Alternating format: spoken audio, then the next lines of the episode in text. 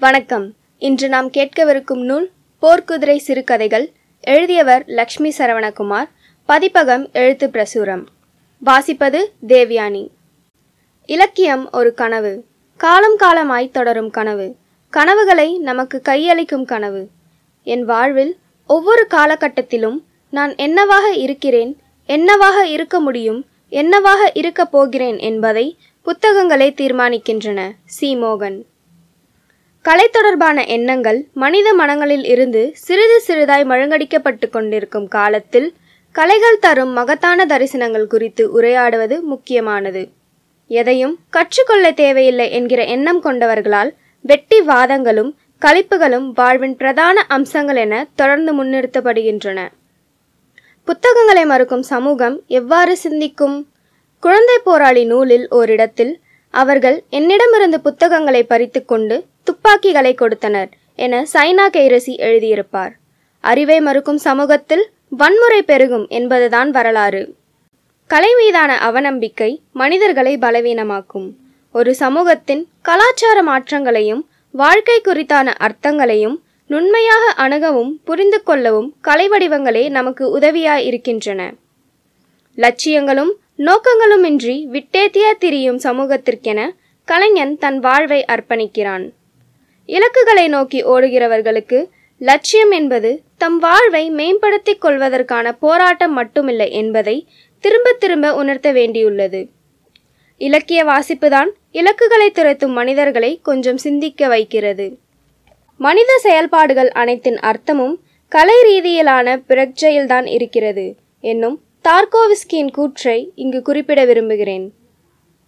நாவல்கள் திரைக்கதைகள் கட்டுரைகள் என வெவ்வேறு வடிவங்களில் இயக்கினாலும் சிறுகதைதான் எனக்கான அடையாளமாய் தோன்றுகிறது.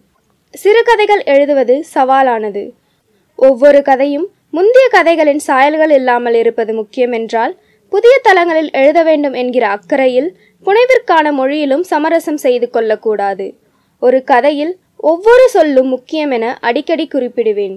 செழுமையான கதைகள் இறுக்கமான மொழியினால் மட்டுமே உருவாக்க முடியும். இந்த தொகுப்பின் கதைகள் ஒன்றுக்கொன்று தொடர்பில்லாதவை. ஒரு பிரச்சனையை சொல்வதற்காக மட்டுமே கதைகள் எழுதுகிறோம் என்கிற நிலையிலிருந்து விலகி அப்பிரச்சனையின் உள்ளும் புறமுமான உண்மைகளை நெருங்கி சென்று பார்ப்பதே எனது நோக்கமாய் இருக்கிறது. பயணங்களிலும் நண்பர்களுடனான உரையாடல்களிலும் பெற்றுக்கொண்டவைகளிலிருந்துதான் எனது கதைகள் உருவாகின்றனர் நான் எந்த ஒன்றையும் முழுமையாய் கண்டறியும் ஆய்வாளன் அல்ல. அறிந்தவற்றை உரையாடல்களுக்குள் கொண்டு வருவது மட்டுமே என் நோக்கம். போர்க்குதிரை எனது ஏழாவது சிறுகதை நூல். இந்த தொகுப்பில் இருக்கும் கதைகள் வெளிவந்தபோது பெரும் கவனத்தை பெற்றவை. குறிப்பாக விகடனில் வெளியான ஆலமரத்துயில் தரத்தில் வெளியான கம்மமத யானை இவை இரண்டும் சமூக வலைத்தளங்களில் நிறைய விவாதிக்கப்பட்டன.